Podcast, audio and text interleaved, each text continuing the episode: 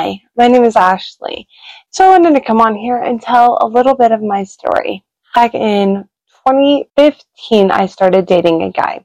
Around 2016, we found out that we were having twin girls. We were in a very tumultuous relationship. So in the very beginning, we really tried to make it work. We lived with his parents for a little while. We got an apartment. Well, eventually we had my cousin move in with us. My ex's drinking started to get worse. He was going out with his friends multiple times.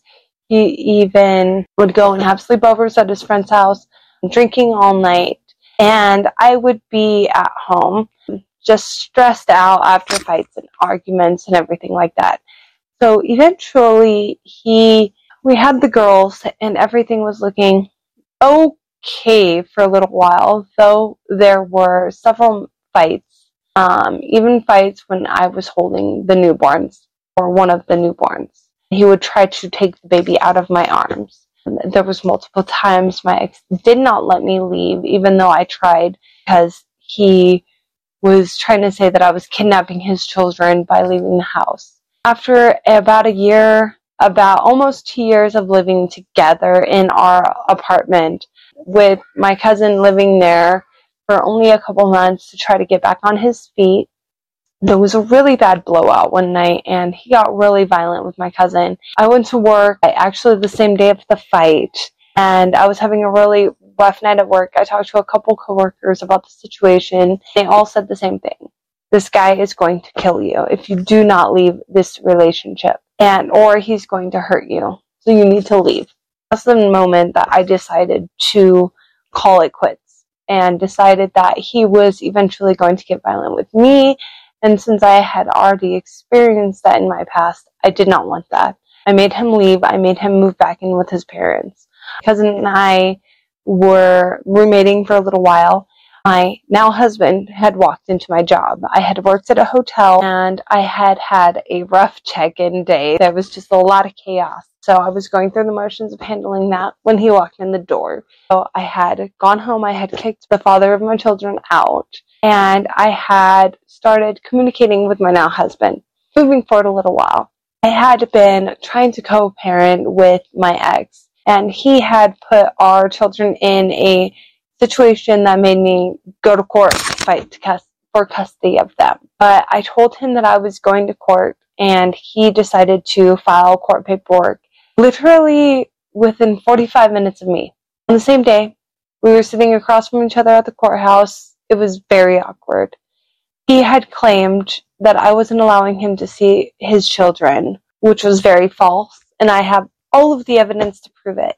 Um, but because on paper he said that I wasn't allowing him to see the children, it made it seem like I was the hostile person in the situation, even though he was the one arguing, fighting, um, not keeping up his responsibilities as a father, all of this stuff, putting our, our children in danger, act, literal danger, um, because of his drinking. When I went to court, I stated the argument of that he was drinking. Um, we have a very bad past, but I have been trying to communicate with him. I have been letting him see his children, all of the good things. I was ba- basically told I was wrong. I didn't call us at the time. I didn't do all of all of these things that the judge thought I should have done. I didn't know I had to do that because in the motions I just handled it the best way I could. And so now um, I have been trying to document all of these situations that he has put me and the girls in, and I am being ignored. I have tried to contact multiple lawyers. Multiple lawyers have not called me back.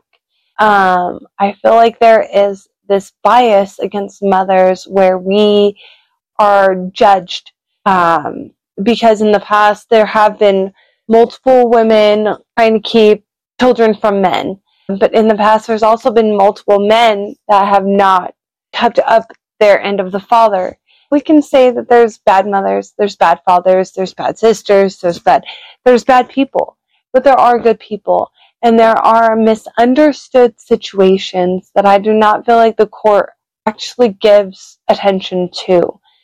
Um, part of the reason why I make these videos is because I feel like I have gone through a really bad situation in the court system and been ignored.